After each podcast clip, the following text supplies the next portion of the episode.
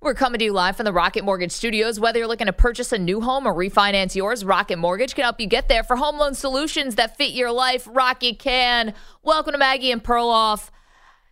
If USC loses to Utah in the Pac-12 title game and it's close, they still deserve to be in the college football playoff. They deserve to be in. And you'll say, Maggie, oh my gosh, 2 losses. Like, you know, they committed some cardinal sin.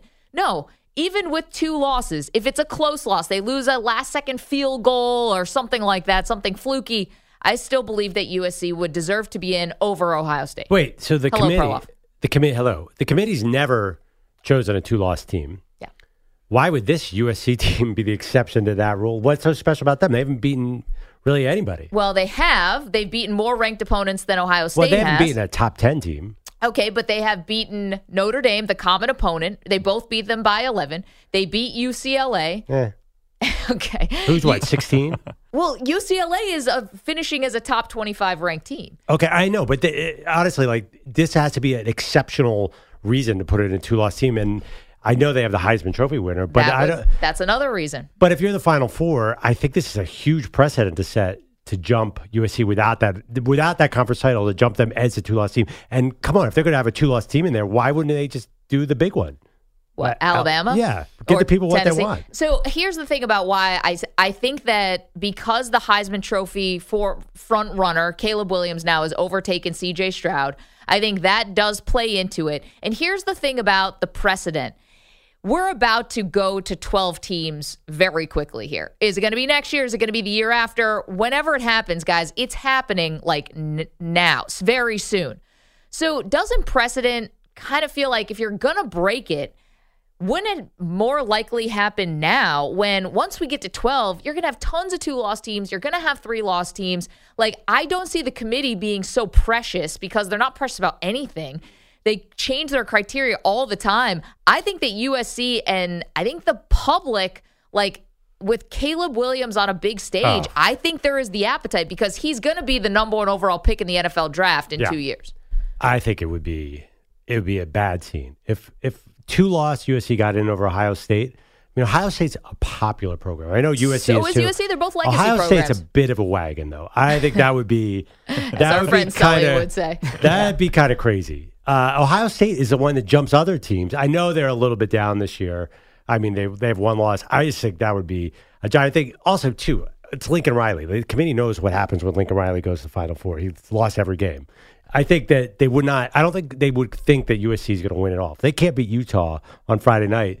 I don't think they're a real threat to win the title. Okay, but Ohio State couldn't beat Michigan on their own home field. At least USC would have never had a loss at home. It would have been at Utah by 1 point in the final seconds of the game, and then it would have been on a neutral field. Again, it would have to be a very close loss here to Utah. Utah, who, by the way, is ranked 11th. It's not like they'd be losing to some, woe-begone franchise, school here. Yeah, there's the other thing, too. I would think Ohio State, they would look at, Ohio State's going to get a couple stars back. Ryan Day's had success in the Final Four. I think it's not, if it was a Big 12 team who was sitting there with 1 loss, yes, I would say USC could jump. Because the committee hates the Big 12, obviously. If we're going to start talking about a 2-loss team jumping them, they cannot ignore the fact that Alabama's number 6. Okay, that's very high. Think about it. At least USC is playing in their conference championship. Alabama's sitting home this week. But they're part of their they have this stated criteria, the committee, and none of it is playing in your conference title game. Also, USC's in the Pac-12. Alabama's in the SEC. Do I need to spell that out? Okay. That's a huge, huge difference. There is a huge difference, but let me count them up. 1, 2, 3, 4, 5, 6. Am I right about that? 1, 2, 3, 4, 5, 6 teams got in from the Pac-12. It's not the crappy conference, the paper Tigers that we've been saying. Oregon did so well when they faced Georgia. Come on. But now USC. Alabama would have rolled the Pac-12. We all know that. Okay, but that's week 1, first of all. And by the way, USC going to Corvallis and now beating Oregon State. I know they weren't ranked at the time, but maybe that looks a little bit better. Beating them 17-14 in a game that came down the wire. And this is a team that's so powerful, you have to put them in with 2 losses? Because Oregon couldn't win in Corvallis. So, I mean, what I'm trying to say is that the Pac-12, I don't think is the walkover conference that people used to have said over the last couple of years. Like, there are good teams in the Pac-12. And I know that USC didn't play Washington and didn't play Oregon. I get that. Yeah. But they still beat UCLA and beat them on the road. Do you think the committee's going to see it that way when they have that big 49-3 loss to Georgia? Well, I mean, but I'm just saying they obviously gave the Pac-12 a lot of respect here. Okay, so let me ask a question. Do you think this is what's going to happen or what should happen? So I think it's what should happen. However, because the committee can at times be so volatile, you don't see there's like a USC thing happening right now. Like the Caleb Williams Heisman campaign is in full swing. It is not hard to get people to pay a lot of attention to USC. And also they're going to be going to the Big Ten soon. Like there's a lot of things happening where I think they don't, the committee would find that like pushing USC to the front is actually not a bad thing. Well, I mean, I think they're concerned about ratings, obviously. So I think that means Alabama. I mean, Alabama is the Cowboys of the sport. I think that'd be if you're going to break all the rules and put a two-loss team in, just make it the Tide. Why not? There's no. Also, Alabama's probably, I hate to say, it's a little better than USC. Yeah, but yeah, I mean that would be great. It'd be great to see that battle between Bryce Young and Caleb Williams. But you know, there's also I couple. Don't think we're not gonna get there. I think Boo Corrigan gave a couple clues last night. He did mention. He said, "Yeah, Ohio State ended up losing by 23 or whatever it was, but the game was in contention until the fourth quarter." He pointed that out. It wasn't really a romp. I mean, so we're getting like achievement awards here, participation trophies. That's what we're giving out to Ohio State. How much? Geez, like. They lost at home. It was terrible. And Michigan didn't have their best player who played only a few snaps in the game. But when you watch the game, too, you're like, oh, man, Ohio State is so much more talented. They're just so dumb. That Ohio State's got so much NFL talent on that team. They were running. I mean, you saw that game. Michigan had these big plays, but still there's this mystique about Ohio State. CJ Stroud didn't play well. I think the mystique is now on USC because of Caleb Williams and because of Lincoln Riley. I think the fact that they turned it around to jump Ohio State with one loss, I'd be surprised. The committee will put a two-loss team in and just be like, "You guys, everyone's gonna have to get over it." Like they just don't care. Yeah, and it's called Alabama.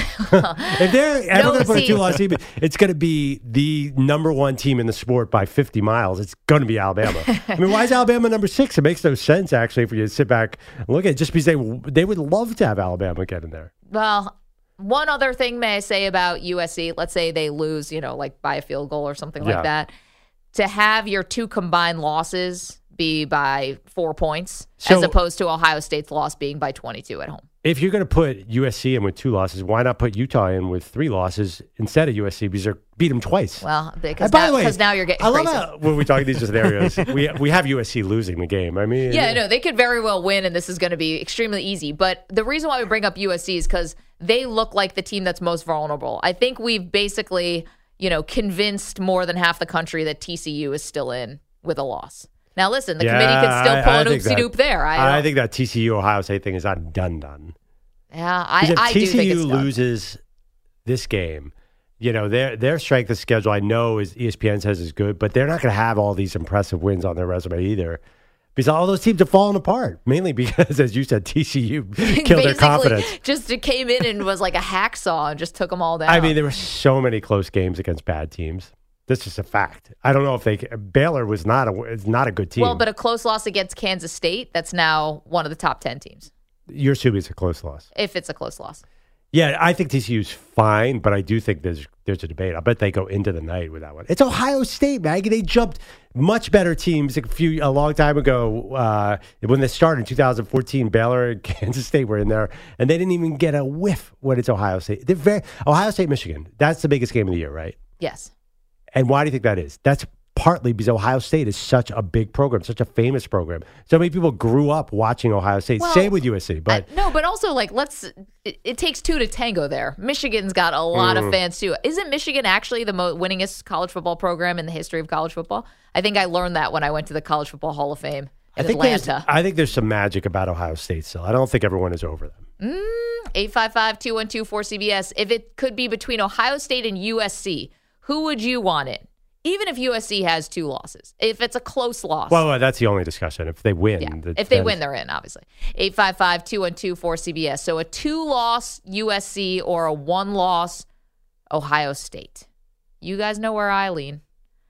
We do USC. I mean, we got the you got the Heisman. Can I say, if you're opening the door for two losses, and let's go bring in Bryce. Can you imagine the first Bryce Young going against Georgia again? That'd be amazing. And then you have Michigan TCU, who feels like the Peach Bowl. I don't know. They play that game, and then the winner of Georgia Alabama gets to win the title, right? Is that how it goes down? Well, what do you think? Georgia Alabama, say they played again. It was the 4 versus the 1, right? What do you think's going to happen? I don't know. Oh, Georgia's going to beat him. Come on. 855-212-4CBS. 855-212-4CBS. Come on.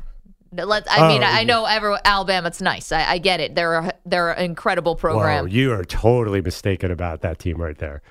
I mean, Bryce Young's been hurt on and off this season. There is no guarantee. I mean, the year that did Alabama beat him last year in the conference title game was that I know Georgia had already clipped, was Alabama, already in, and Alabama was definitely struggling last year. They were up in the fourth quarter. Like this Alabama team would be poised. They'd be ready to go.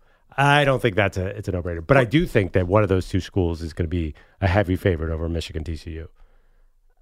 Who? Whoever. The SEC team or whatever it is. Yeah, well, Georgia. I already have Georgia versus the field. Yeah, I think it'd be 13-point spread. Even Michigan, who will slow the game down, but. And again, I was wrong about Ohio State, Michigan. I did bet on Michigan +8. But my point is the committee likes the SEC, Maggie. They like Ohio State. And the history is not great for Lincoln Riley either. Like, I don't think they're so blown over by this USC team. The fact that USC has had this turnaround in this short a time with Lincoln Riley, I think has made people take notice. They already knew about him. I mean, hell, NFL coaches basically call to pick his brain every offseason. Everyone knows what Lincoln Riley is about and what his offense is about. I think that they will give deference to that. Like, they will reward the fact that finally somebody got USC out of its funk, shook up the program a little bit, and got them back into winning, because we know college football is better when USC is good. Oh, I'd love to do a side bet on this. What about what's actually going to happen? If USC loses, I will bet you Ohio State gets in there. I know. See, I can't make any bets right now. Do you guys understand? I'm trying to procure a duck costume currently. It's not going well. Anyone on that side of the glass want to take some action? Jeez. So, by the way, is anyone going to help me with the duck costume? All of a sudden, Nick in Texas is on Twitter saying, I got to have the costume by Friday. Was there a date on this? I have no idea what he's talking about. I didn't even remember the original bet. Oh, well, I remember the original bet. It was about Cal, Oregon. Yeah. Cal, Oregon. Yeah, we went through that. But I got to get a duck costume by Friday. I can't make it happen. I'm too busy this week. Yeah, that feels like a tough ask at this point. I mean, I know it's the middle of New York City and I should be able to get anything, but a duck costume is a little bit of a big ask. You've had quite a while. I mean, guys, I've been busy. the Spirit Halloween places might still be up. You might find, a straggler or two. Oh, man. You can just go to Party City and get just a beak. No, I don't think that's going to suffice here. Oh, it's got to be a full duck costume, right? I'm not taking any more bets until I find this duck costume. Where was it laid out that it had to be a full duck costume? I don't remember that in the fine print. Costume. I feel like a beak isn't a... A beak isn't enough. Now, if you had a beak and some feathers and maybe a Donald Duck shirt or something, maybe we can pull that off. Where am I finding this stuff? You guys make it seem like I can. Gets even weaker by the second. You're right. That's terrible. What am I doing here? 855-212-4CBS. Okay. What I'm saying, USC should be in, even with a close loss against Utah in the Pac-12 championship game. Perloff saying, hey, if you're going to let two win teams in, well, just roll out the red carpet for Alabama. Because that's what the committee would ultimately want. 855-212-4CBS, 855-212-4227. Want to hear from you early and often in the show. All right, coming up next, we take your phone calls on this, of course. We've got more to talk about with the college football playoff rankings. Don't move. More Maggie and Perloff right after this.